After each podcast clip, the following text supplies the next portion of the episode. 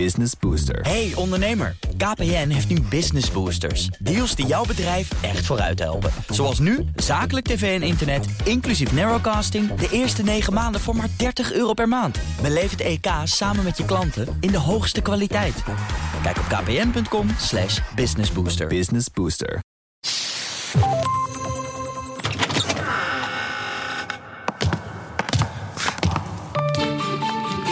Project Binnenhof. Met Sophie van Leeuwen en Laurens Boven. De wandelgangen. Gangen. Welkom terug bij Project Binnenhof in Den Haag. Eindelijk zijn we weer terug in de wandelgangen. En we beginnen aan een nieuw tweede seizoen van onze podcast... met nog veel meer wandelgangen. Toch, Laurens? Ja, dat is de nieuwe ondertitel van de podcast. We wilden hem eigenlijk de wandelgangen noemen, maar dat uh, was allemaal te ingewikkeld. En, dat vonden ze te veel Radio 1 bij BNR. Dus het is nog steeds Project Binnenhof. Het blijft ook een project hier op het Binnenhof, maar wel die wandelgangen. Want we willen inderdaad uh, meer nog de wandelgangen in. En ook een beetje die Haagse kaasstop. Ik vind het een vreselijk lelijk woord. Maar goed, het, uh, het Binnenhof af. En uh, wat meer horen van de, ja, de omgeving rondom het Binnenhof. We gaan buiten spelen. De Eerste Kamer, de planbureaus. Uh, ja. Heel belangrijke organen zijn dat in Den Haag voor hoe hier de besluiten worden genomen. Dus die hebben veel te vertellen. Ja, en vandaag hebben we eigenlijk ook al meteen onze eerste gast uh, op het Binnenhof, maar wel van buiten het Binnenhof. Brussel. En volgende week is natuurlijk Prinsjesdag. Daar gaan we het straks over hebben, want we hebben een nieuwe uh, rubriek van Kees, onze podcaststagiair, die uh, de in de Prinsjesdag wandelgangen duikt. De week van Kees. En hij gaat het mysterie achter de troonrede ontrafelen. Dat was Kees. Maar uh, voorlopig dus nog geen Prinsjesdag. Helaas voor de liefhebbers. Alle schijnwerpers op Brussel. Want ja, dat was toch wel het grote nieuws deze week, hè, Laurens? De, de... nieuwe Europese Commissie. Met veel prominente Nederlanders. Frans Timmermans will be the executive vice president for the European Green Deal. I want the European Green Deal to become Europe's hallmark. At the heart of it is our commitment to becoming the world's first climate neutral continent. Mevrouw Ursula von der Leyen over Timmermans, want die heeft een nieuwe baan. Ja, nou nieuw niet, maar um, hij heeft gewoon zijn oude baan gehouden. Nieuwe portefeuille. Nieuwe sorry. portefeuille. De nieuwe klimaatpaus van Nederland. En hij heeft meteen een van de Nederlandse klimaatpauzen naar Brussel gehaald. Diederik Samson is sinds gisteren zijn Chief of Cabinet. Alweer een PvdA. Zeg ik dat eigenlijk goed? Ja, dat is Chief of Cabinet. Chief of Cabinet. En uh, twee PvdA'ers dus in die in Brussel uh, voor Europa het uh, klimaatbeleid gaan uh, vormgeven. Ja, maar de man die net hoorde, dat is geen PvdA'er. Malik Asmani, onze nee. gast voor vandaag. nee, ik ben geen PvdA. De VVD... Vind je dat jammer? Had je nog een mooiere baan kunnen hebben? nee, dat gaat er niet om. Nee, uh, nee natuurlijk niet. Nee, uh, ik ben een liberaal uh, hart en nieren. Ja. ja, je was de VVD-lijsttrekker bij de Europese parlementsverkiezingen. En je bent nu de eerste vice voor. Die titels zijn belangrijk in Brussel. Hè? Je bent de eerste vice-fractievoorzitter van de liberale fractie. Wauw. Dat, uh, dat, heet dan uh, first vice president. First vice president, ja. En je bent, ik heb het net uitgerekend, je bent uh, op twee na machtigste Nederlander in Brussel. nou. Klopt dat? Ja, je was op één na, maar nu op twee na. Uh, na Timmermans en na Samson. Ja, Samson mag uh, samen met Timmermans. Uh, zeg maar de ambities die Nederland al een beetje in de stijgers heeft gezet. ook op Europees ja. niveau. Staat hij, hoger, staat hij hoger in rang dan jij, Samson? Als chief of cabinet? Ja, een andere rol. Dat is het. Ja, het is een andere rol. Ik bedoel, ook daar is natuurlijk. Uh, uh, wie is nou. Uh, heeft de commissie het nou voor het zeggen? Heeft het parlement nou eigenlijk voor het zeggen? Of is dat alleen maar stemvee? Of is het, is het de raad van ministers? En dat is de, eigenlijk de spanningen die eigenlijk tussen die drie instituten zitten. En, die onderhandelen ook steeds met elkaar op dossiers. Dat heet het trioloog. Die zit er nu sinds 2 juli toch? In het Europees parlement? Ja, ik ben eigenlijk meteen de dag na de verkiezingen zat ik er eigenlijk al. Uh, en om eerlijk te zijn, zat ik al een jaar uh, achter de schermen. Was ik zo nu en dan uh, ook wel daar. Omdat je dan ook al het netwerk gewoon in de stijgers moet zetten. En ervoor moet zorgen. Nou ja, dat je mensen kent. En, en hoe, vertel eens over je nieuw leven. En, en waar woon je in Brussel? Ik woon niet in Brussel. Ik woon nog steeds uh, in het mooie Dalsen. Uh, en daar blijf ik ook wonen. Waar zeg je? In Dalsen, ja, in Overijssel. Ja, dat is uh, dat is ver weg. Ja, nou, het is, is heerlijk. Uh, dat heb ik ook nodig. Een beetje rust en ruimte. Uh, dus het is een beetje een plattelandsomgeving. Uh, en daar kan ik ook echt mijn energie op doen. En mijn gedachten ordenen. En daarnaast hou ik van hectiek. Bal, veel ballen in de lucht. en dat heb ik tot voor kort in de Kamer dus gedaan. En dat ja, doe ik nu maar je rijdt vast niet elke dag op en neer tussen Dalsen en Brussel? Nee, dat is onmogelijk. Dus je hebt daar een appartementje? Ja, dat, nou, ik, ik, ik, doe nog in hotels, zeg maar. En, en appartementen, wat ik gewoon via booking.com... Oh nee, dat is reclame. boek. Maar uh, de bedoeling is wel dat ik daar een beetje vast tekkie heb. Uh -huh. uh, omdat dat ook wel weer rust geeft. Tot, ja, dat je niet continu zit te sjouwen met koffers. Ja, is er ook een soort binnenhof daar in Brussel?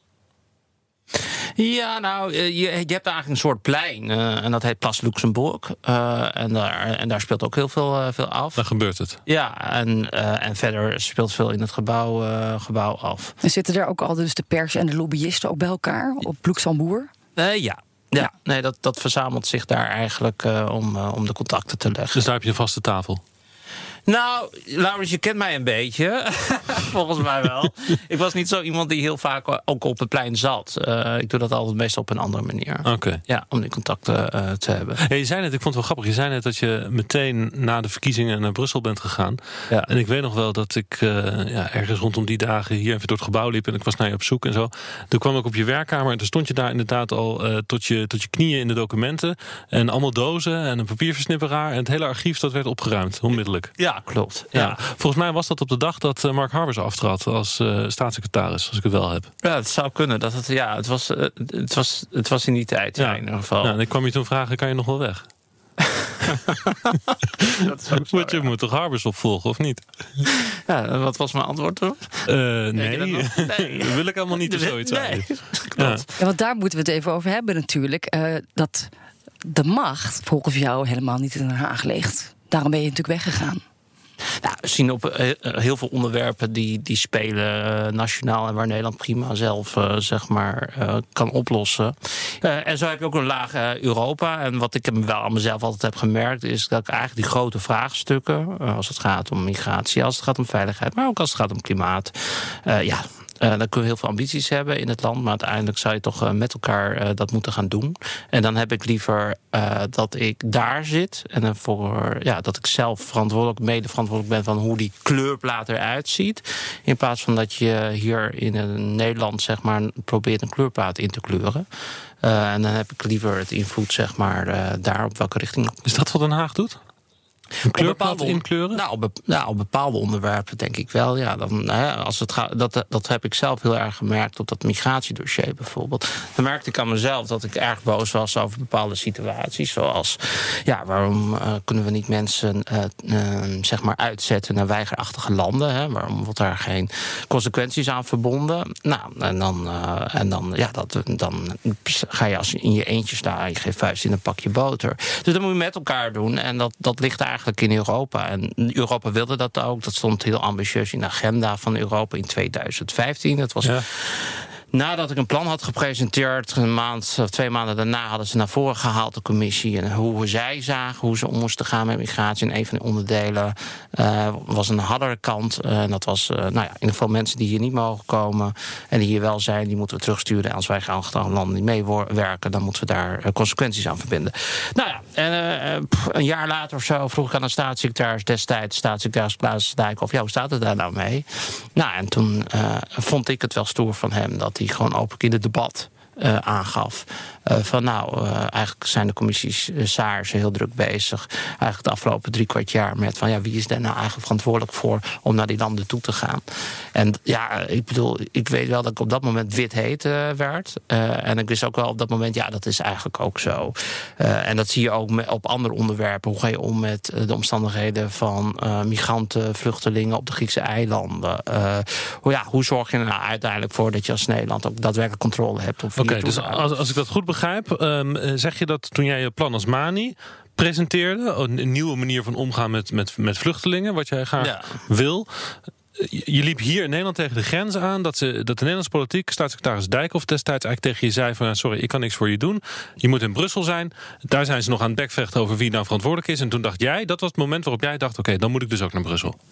Ja, ik kan mij dat moment heel goed herinneren. Dat ik daar eigenlijk wel wit heet van werd. En ook wel een beetje machteloos voelde. Eh, het was niet van dat hij niks zou kunnen doen. Hij kan natuurlijk eh, met zijn collega's erover hebben. En dat deed hij ook. Eh, ik bedoel, het is niet voor niks dat uiteindelijk naar volging van het plan ook een Turkije-deal tot stand is gekomen. Daar heeft hij enorme grote verantwoordelijkheid. Nee, maar goed, het gaat mij even Nee. om het punt dat je dus constateerde dat je dus eigenlijk in Nederland tegen de muur aan Ja, nou ja, dus eh, sommige vragen, hè, ik bedoel, bepaalde vraagstukken, eh, dan kunnen wij het wel gaan doen, maar eh, ja, ook het klimaat, de CO2-reductie, ja, wij kunnen heel ambitieus zijn, maar als onze buren niet ambitieus zijn, Ja. ja, dan eh, heeft Ik het nog nooit zoveel zin. ik vind het best pittig wat je zegt. Dat, dat eigenlijk je, je oude vakgenoten en, al die nee, honderden nee. journalisten die hier eh, rondlopen en er zo'n druk te maken van wat er op, op het Binnenhof gebeurt.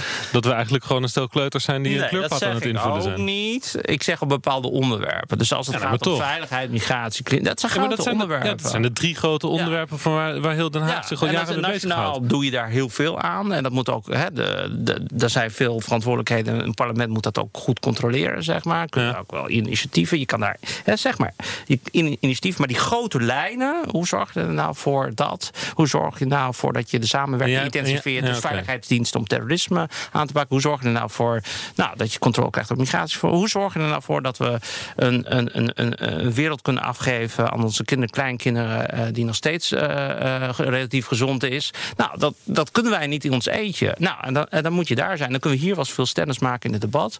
Eh, is ook goed, moeten we ook doen. Eh, maar daar ligt een grote verantwoordelijkheid in taak. Maar hoe kan het dan, Malik, dat jouw plannetje, dat is eigenlijk de, de baby van de Turkije-deal, toch? Mhm.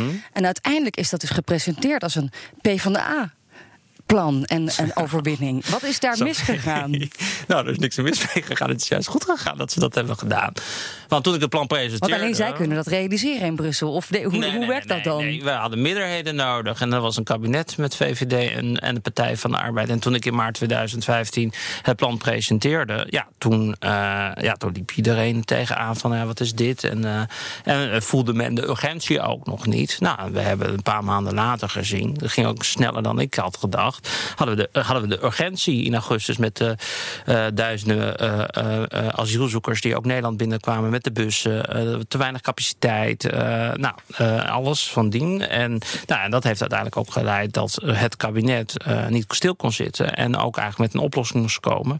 Nou, en die oplossing had ik gepresenteerd... maar daarvoor was wel nodig eh, dat, eh, dat de Partij van de Arbeid daar ook eh, in mee kon Die- komen. toen werd het wel een beetje geframed dat het eigenlijk ook hun plan was, toch? Ja, maar dat is helemaal niet erg. Ik bedoel, dat- het gaat mij uiteindelijk om het resultaat. Je bent niet zo ijdel. Nee, ik ben, eh, nou ja, mensen zeggen eigenlijk wel dat ik wel ijdel ben, maar nee, die dingen niet. Het gaat mij uiteindelijk... eh, eh, Wat zeg je? Je bent een van de netjes, meest nette geklede mannen van het Binnenhof geweest Geen altijd. baard trouwens. Geen Nee, baard, luisteraar. Nee, ik heb geen waar. Nee. die komt er ook niet, denk ik. Nee, Ehm, nee maar ik- nee, in, die zin ben ik niet, in die zin ben ik niet ijdel. Nee, het gaat mij uiteindelijk om het resultaat. Ik Het was wel voor mij een verrassing. Dus ik had wel de volgende ochtend eh, de krant oversloeg. Dat ik, het, dat ik het zo zag dat het echt letterlijk was overgenomen. Dus ook niet echt een, een, een, een detail veranderd of zo. Maar ik dacht, oh, ja, nou Maar, loop, maar loop jij dan nu daar rond in Brussel en Straatsburg... en dat mensen zeggen, oh, dat is Malik Asmani van de Turkije-deal? Nou, Of dat weten ze dat niet, dat jij erachter zat? nou, die 751 parlementariërs weten niet allemaal dat ik achter de Turkije-deal zit. maar je hebt wel een mooie baan Maar gekregen, dus hoe zit dat dan? Er zijn mensen die dat wel weten daar. Maar heeft het geholpen om, om, om die mooie funccie te krijgen? Van, wat is het, first vice president of zoiets van de liberalen? Nou, ja, tuurlijk zien ze wel dat er iemand binnenkomt die, die wel wat in zijn mars heeft. Nou, die de, die de Sociaaldemocraten zijn plan kan laten uitvoeren. Dat is toch best een eh, prestatie. nou ja, maar ja, ze zien in ieder geval iemand wel die wat denk ik wat in zijn mars heeft. Eh, iemand die eh, niet te ijdel is, hè? dus niet voor zichzelf gaat en die gewoon ambitieus is om uiteindelijk ervoor te zorgen dat we daar de dingen doen. Nou, je niet, niet ijdel en niet ambitieus. Je komt Ja, vers. wel, ik ben ambitieus. Ja, ik wou zeggen, je Nee, komt wel vers ambitieus, binnen en je maar bent niet first vice president. Nee, klopt. Ik ben niet ijdel. Eh, nou, ijdel op een andere manier. Maar ik ben niet ijdel van hoe zie je hier eh, wat ik allemaal heb bereikt. Dat, daar hou ik eigenlijk niet zo van. Eh, en, maar ik ben heel ambitieus. Ja, dat ben ik wel. En, maar dat gaat mij om dat wij ervoor zorgen dat Europa eigenlijk daadwerkelijk gaat werken voor de mensen in ons land. Dat er echt Hmm. concrete resultaten worden, worden geleverd. En dat niet zoals nu op migratie bijvoorbeeld al, al drie, vier jaar het hele, geen stappen wordt gezet. Omdat de dossiers helemaal vastzitten. Als we het dan toch over macht hebben. Ja. Laten we het dan even hebben over hoe de macht verdeeld is in eh, Brussel. In de zin van hoe het daadwerkelijk gegaan is. Het verdelen van de macht. Je kijkt nu heel eh, benauwd. De poppetjes. Ik weet niet welke research jij hebt gedaan. nou ja, vertel het maar. Eh, eh, hoe nauw betrokken was jij met- samen met Rutte bij het opstellen van het strijdplan? ja. Ja, je, nou, laat ik het zo stellen. Dat, eh, nou, natuurlijk heb ik veel contact ook met, eh, met Mark. Ehm, en Mark had zijn rol ehm, in de raad. Eh, en eh, ik had toevallig eh, gekozen. ehm, ook een rol vanuit, vanuit het parlement, vanuit Renew Europe Groep. Dus zowel op de inhoud. Dus we hebben een onderhandeling gestart met de Christen-Democraten, de Sociaaldemocraten en de Linken, zeg maar, de GroenLinks-fractie, de Groenen. Om te kijken of je op inhoud, zeg maar, tot iets kan komen als een soort guideline voor een nieuwe commissie. En daarnaast ehm, ben ik ook wel nauw betrokken geweest in een soort kerngroep om de onderhandelingen niet eh, parallel te laten lopen vanuit de raad met het, vanuit het parlement. Ja, Dus want, want Nederland staat eigenlijk in een hele gekke positie. Mark Rutte ook persoonlijk. Hè? Want hij is natuurlijk een, een liberale premier, maar hij is ook de premier van Nederland. En eh, er was, ik weet nog goed, een, een bijeenkomst van liberale leiders. Waar hij dan opeens zat. Ehm, en, en was daar dus een soort partijpolitieke deal aan het sluiten met de andere partij kleuren. Eh, maar ondertussen was hij natuurlijk de premier van Nederland. Die ervoor moest zorgen dat Timmermans zo hoog mogelijk eh, moest komen. Dus hoe, ging, hoe ging dat? Nou, Mo- moest jij- moest jij hem- Moest jij dan richting, eh, richting de liberale vleugel blijven trekken? Van Mark, wacht even, we gingen voor een liberaal en, en rustig aan met Timmermans? Ja, nou ja, het, gaat- ging erom dat wij een goede kandidaat eh, hadden eh, en hebben. En dat is eh Margarethe Vestager.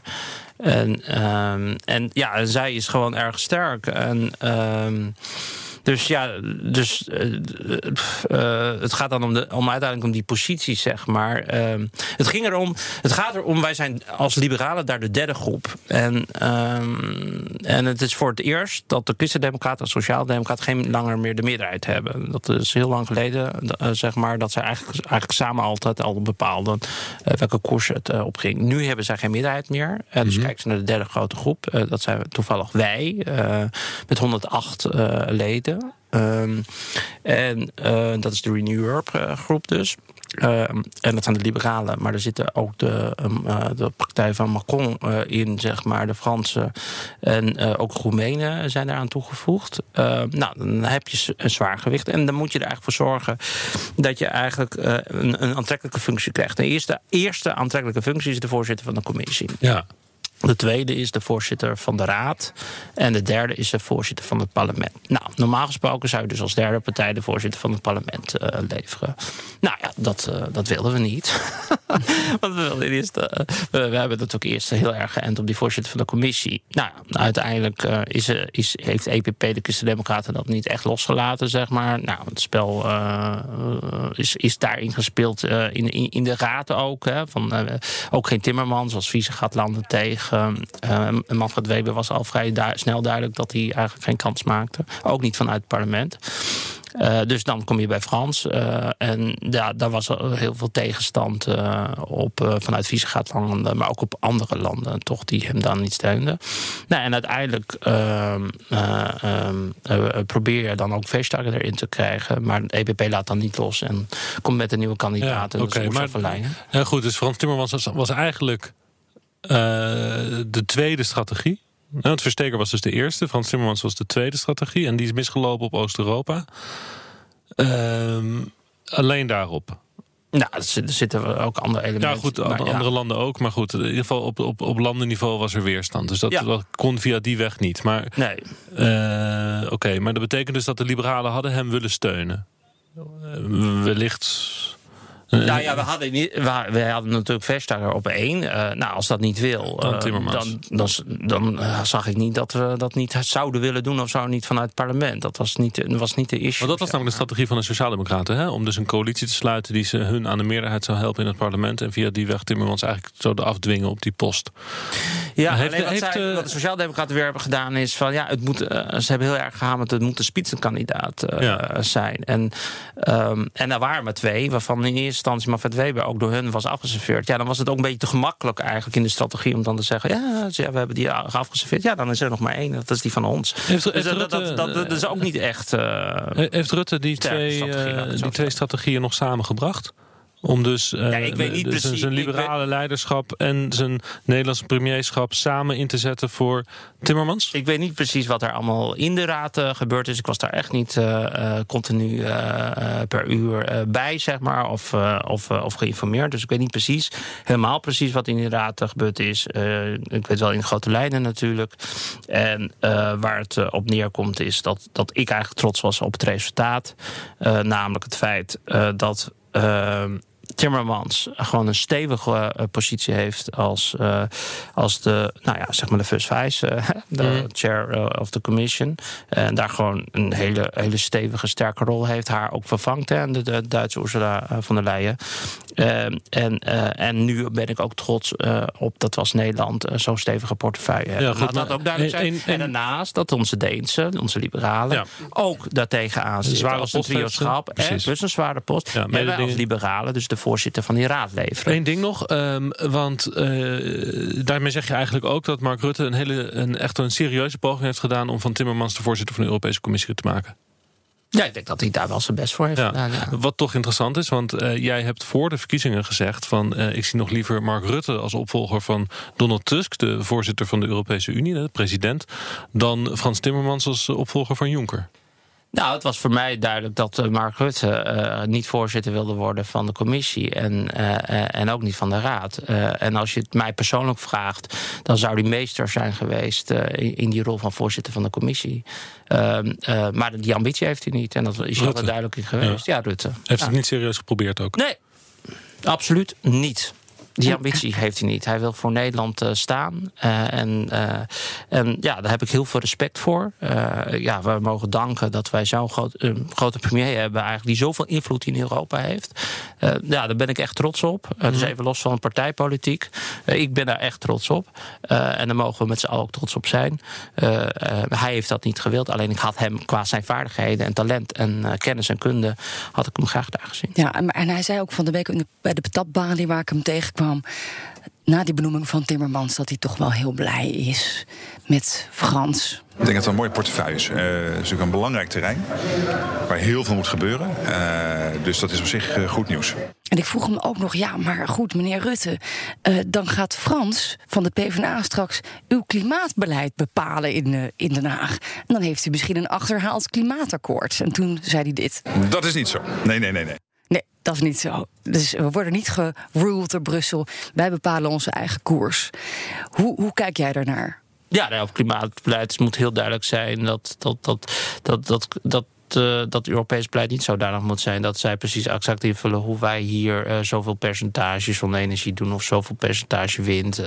eh, wat we dan, of dat we consumptie af moeten straffen. Of, hè, dus dat echt zo'n, ja, wat in mijn optiek een soort linksmaatregelpakket wordt. Ik geloof ook niet dat Frans er zo in zit. Ik, ook Diederik Samson nu, hè, ik bedoel, hij is nauw betrokken geweest natuurlijk ook hoe de, eh, het klimaatakkoord hier tot stand gekomen is, eh, zijn invloeden en het Nederlands belang. Eh, uiteindelijk zitten die twee heren en Frans Timmermans daarvoor het Nederlandse belang. Dus ik hoop en ik verwacht en ik zal hem in ieder geval eh uh, nauwlettend in de gaten houden als het gaat om dat we uiteindelijk het Nederlands belang zeg maar zei dat- in, eh, verder in Europa vorm gaan geven. Want dit zei je, wordt ook veel ingekleurd, veel kleurplaten in Den Haag. eh, en, en wordt uiteindelijk uiteindelijk toch hè, in grote lijnen het in Brussel Nou, laten, we Nederland, afgesproken. laten we Nederland als gidsland zijn. Ik denk dat we de afgelopen eh, maanden. Dat is iets wat de Sociaaldemocraten hebben gelanceerd, door die term. Het gidsland? We zijn het vieste land van Europa ongeveer, gidsland. Ja, op, de, nee, op dit moment, als je qua, klima, qua klimaat hebben we een behoorlijk Maar we hebben volgens mij de afgelopen maanden enorm hier in Nederland eh, een ambitie laten zien. Eh, politiek vind ik echt sterk wat er naar voren is gekomen. Angela Merkel kwam ook kijken op het kashuis. Ja, nou, bijvoorbeeld, ja. Nou, laten wij dan het voorbeeld ook zijn voor andere landen nu. eh, en hoe je het dan wel op een goede manier eh, kan doen. In plaats van dat je. Maar geldt, voor, geldt bij het klimaatbeleid dan niet net als bij het migratiebeleid... dat ze in Brussel de kleurplaat maken en dat wij hem inkleuren? Nou, het zou zo moeten zijn bij grensoverschrijdende eh, vraagstukken. Precies. Dan, ja, dan bepaal je dat met, met elkaar. Dus al die landen die elkaar verbindt ten opzichte van iets wat je niet in je eentje kan oplossen. Dus dan ben Ja, maar dan moeten wij toch in Den Haag uiteindelijk gewoon beleid verwerkelijken, uitvoeren... Ja, eh, resultaten behalen waarvan de, eh, de, de, de, nou, de parameters hè, ja. in Brussel worden ge- gecreëerd. Nou, op die grote vraagstukken is dat eh, deels wel zo, ja. Ja. Ja, en, op die, en, eh, en er zijn nog, nog genoeg nationale vraagstukken. Want ik wil echt niet mijn collega's hier in, eh, in, de- in de Tweede Kamer tekort doen. Ik heb daar zelf met heel veel plezier de afgelopen negen jaar eh en eervol mijn rol uh, mogen Dus waar vindt dat het, En je hebt hier ook genoeg te doen. zeg vindt dan het- Alleen mijn maar- interesse lag in die grote, Laurens, in die grote vraagstukken. ja. En dat, ja, Nou, ik vind het heel leuk dat je dat zo zegt. Dat je dus eigenlijk gewoon echt zegt... nou, in Brussel ligt de macht, ik wil bij de macht zijn. Dat, dat, is, dat vind ik... en, en dan zeg je niks. Dan, dan zeg je net, dan kijk je alsof ik iets lelijks zeg. Maar dat is toch... Dat is niet ijdel hoor, hij meent het. Je bent bang voor ijdelheid. Je, je bent, nee, maar dat is... Ja, Ja, ja nou, dat, daarom, zit ik, eh, daarom ben ik daar naartoe gegaan. Ja, Ja, precies. dat is een bewuste keuze geweest. En, eh, en ik voel die verantwoordelijkheid eh, ja, om, om, om ervoor te zorgen dat de Europa, eh, Euro- Europese Unie gewoon Dus voor maar dat werkt. dus we moeten echt eigenlijk- voor mensen hier dat ik daar. Ik weet als je daar niet op een bepaalde knop drukt, dan gaat het misschien de andere richting op. Wat de voorganger Hans van Balen had het over corvée in Brussel. Ja, dat was nou, in 2009, tien jaar geleden of zo. Ja. Dat is nu anders. Ja, Dat dat is- ik denk dat als je het hem nu zou vragen, dat hij eh, het zelf ook zeker terugkomt. Aha. Ja. Ja. Ja, We zouden met dat- heimwee Nou, terugkijken. en dat, heeft, dat heeft heel erg te maken, vind ik. En daarom ben ik een beetje prikkelend met die clubplaat. En dan heb ik ook in mijn afscheidsspeech eh, in de Kamer. eh, en uh, Khadija Ariep heeft als Kamervoorzitter dat ook voorgelezen. Er staat ook wat prikkels eh, in eh, richting eh, mijn collega's. Maar dat heeft heel erg te maken met ehm, dat veel mensen geen zicht op hebben wat daar eigenlijk allemaal gebeurt. Het is- heeft meer te maken. Het is ook heel lastig, hè? procedureel is het helemaal lastig. Dus het heeft meer te maken met ja, eh, geen kennis of, eh, en, en, en daardoor misschien ook wel een mate van iets van, nou ja, dat ken ik niet, dus dat zetten we op afstand. Ik wil Ja. toch nog even één... En, dat houden we ook op afstand. Zou je dat op het punt van het klimaat, dat zou je dat even concreet kunnen maken? Van wat is dan ehm, een, een target of een doel wat eh, Timmerman Samson dan straks met, samen met jou uitvechten in het Europees Parlement, wat voor het hele continent het raamwerk is, en wat is dan eh, iets wat hoe ze daar dan in Nederland volgens mij aan de slag moeten? Kan je dat concreet maken? Ja, nou, eh, volgens mij, het gaat erom dat, dat de doelstellingen die daar worden geformuleerd in de, eh, in, in de Green Deal, zeg maar, die binnen 100 dagen eigenlijk gelanceerd eh, zou moeten worden, dat dat overeenkomt eigenlijk met onze eigen nationale doelstelling als het gaat om CO2-reductie. En eh, bijvoorbeeld. En, eh, en wat je dan. Nou goed, maar dan volgt Brussel Nederland. hè? Ik bedoel Nou eigenlijk ja, meer nee, een voorbeeld. Wij zijn heel ambitieus. Hè. Wij Nee, zijn oké. ambitieuzer dan eh, in het regeerakkoord ook op basis van het akkoord zoals, zoals vandaag als in Parijs is gesloten.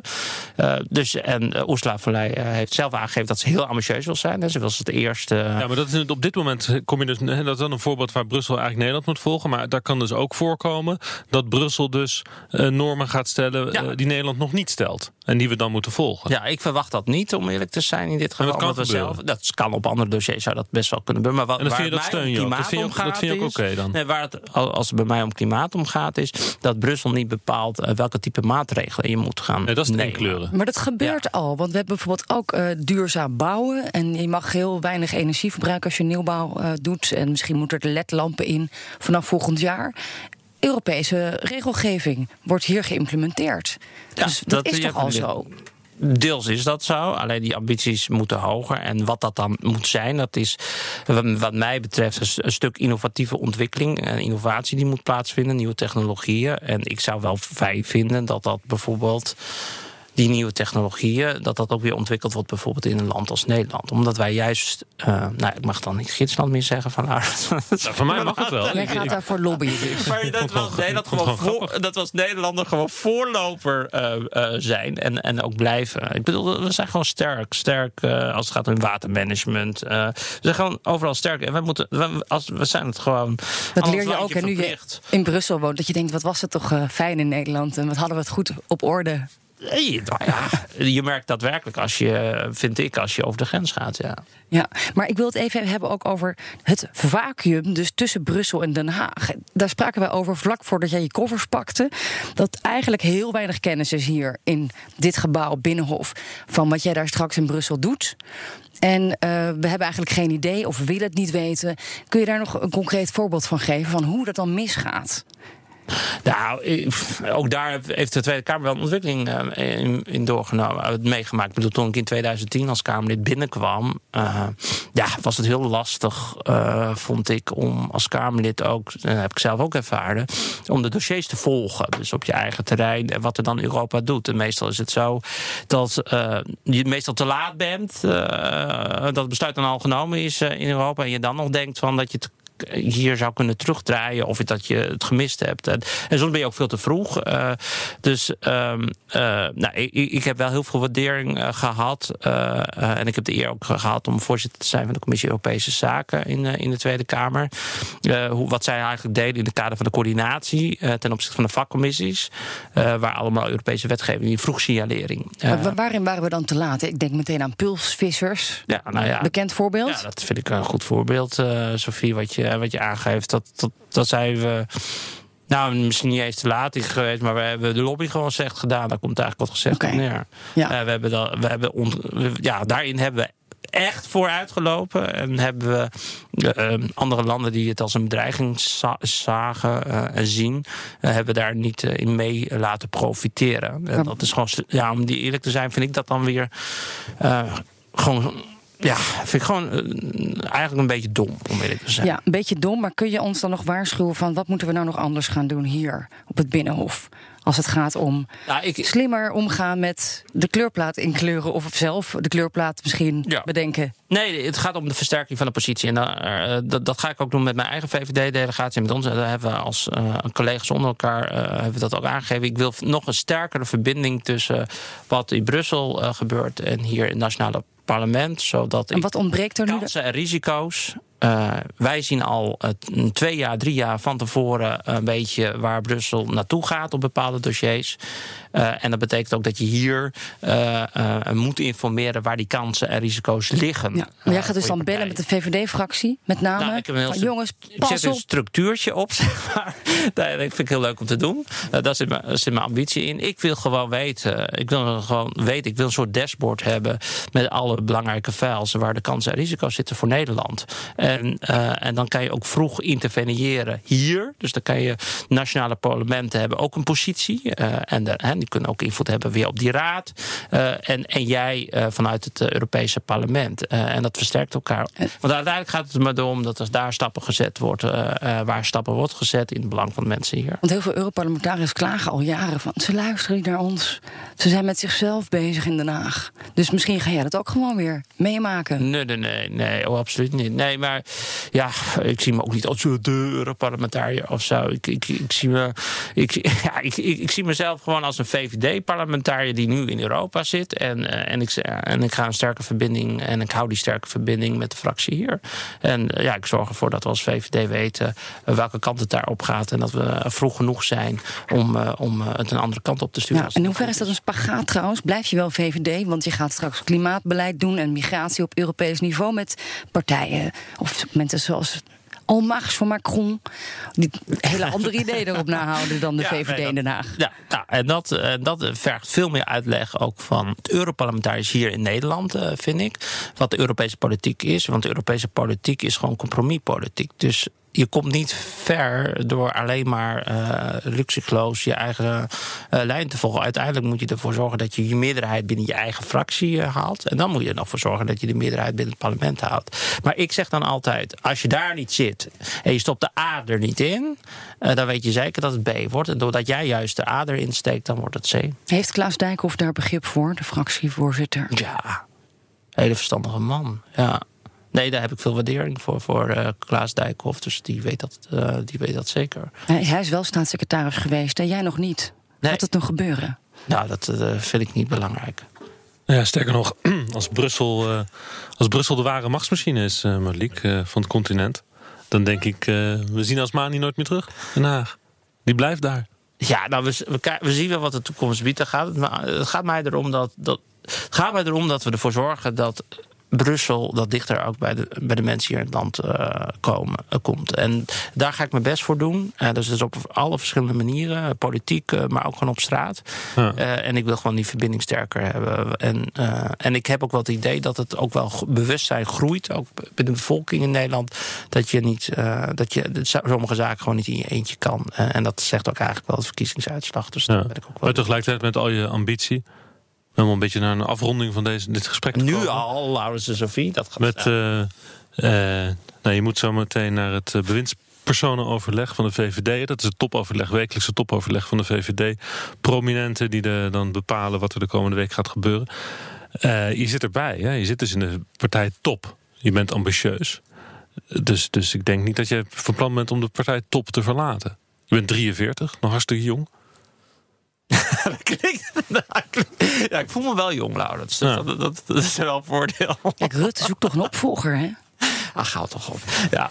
Nee, ik ga mijn best doen in Europa. Dus, uh, en uh, en uh, ik ben net begonnen en dan laat ik daar iets moois van maken ja. voor de tand. Ja, en, en, en een kroonprinsenterm, daar zit je niet op te wachten. Ach nee, hou toch op. Dat hindert? strijd. Wat? Dat hindert en, als, als mensen je zo zien? Je wil gewoon werken? Ik wil gewoon werken, ja. Ik ben een werkpaard. Ja niet geïnteresseerd in die uh, mooie functie van Mark. Goed, hey, we sluiten deze podcast af natuurlijk met onze nieuwe rubriek van Kees, onze podcast-stagiair. Zijn jullie er klaar voor? Hij uh, Laat maar komen. ontrafelt Prinsjesdag en uh, gaat op stap. Voor het eerst helemaal alleen met zijn microfoon hier in Den Haag. De week van Kees. Zo, ik ben dus Kees. En ik probeer de komende weken en maanden de weg te vinden door Dolhof Binnenhof. Vandaag ga ik op bezoek bij Gert Riphagen, persvoorlichter van de Eerste Kamer.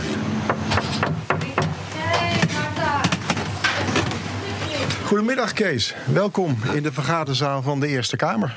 Zo vind je ze vandaag de dag haast niet meer. Dit is een 500 jaar oude vergaderzaal midden in het stadhoudelijk kwartier. Vroeger woonden hier de stadhouders en op enig moment is daar een vergaderzaal gemaakt voor de Staten van Holland, later voor de provinciale staten en nu voor de Eerste Kamer. En volgende week Prinsjesdag, troonrede. Zullen we die kant op? Ja, ja. laten wij even de oversteek maken op het Binnenhof naar de Ridderzaal. Nee, Kees, ik geloof niet dat de deur vandaag uh, open gaat. We staan nu voor de Ridderzaal. De deur uh, vlak na het bordes waar de koning dinsdag met de glazen koets en koningin Maxima aankomen. Dan zal er een rode loper uitgelegd zijn. En door deze deur, die nu dicht is, helaas, zal hij naar binnen gaan. Hij wordt opgevangen door de commissie van in- en uitgeleide. onder voorzitterschap van de voorzitter van de Tweede Kamer. En dan zit de ridderzaal al helemaal uh, vol als de koning komt. Ja, en het valt mij op dat het altijd de voorzitter is van de Eerste Kamer... die als eerst leven de koning roept. Hoe zit dat? Ja, het is een verenigde vergadering van het parlement. Iedereen denkt dat het een bijeenkomst van de koning is. Nee, of van het kabinet. Het is een verenigde vergadering van de Eerste en de Tweede Kamer. En die nodigen het kabinet uit om bij monden van de koning... hier de plannen voor het volgend jaar uh, te presenteren. Dus de Kamerleden moeten ook gewoon de presentielijst tekenen. Het is gewoon voor hen een vergadering.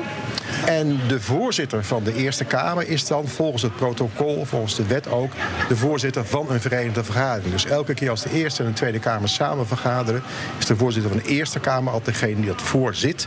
Dus daarom is het ook bij Prinsjesdag logisch dat de voorzitter van de Eerste Kamer, in dit geval is dat Jan-Anthony Bruin, die vergadering leidt. En aan het eind, als de koning is uitgesproken, dan gaat iedereen staan en dan roept hij: Leven de koning. Vroeger werd natuurlijk geroepen: Leven de koningin.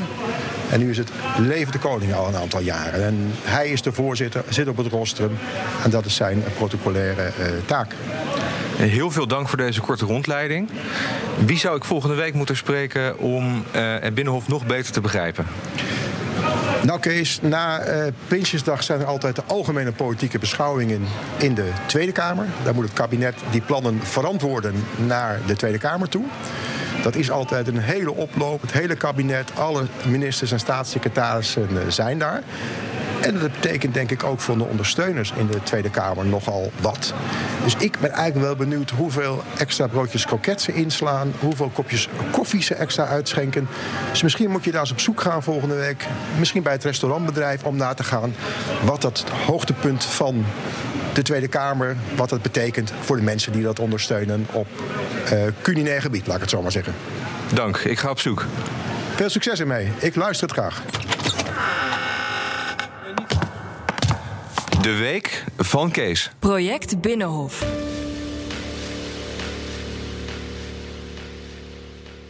Business Booster. Hey ondernemer, KPN heeft nu Business Boosters. Deals die jouw bedrijf echt vooruit helpen. Zoals nu, zakelijk tv en internet, inclusief narrowcasting... de eerste 9 maanden voor maar 30 euro per maand. Beleef het EK samen met je klanten in de hoogste kwaliteit. Kijk op kpn.com businessbooster. Business Booster.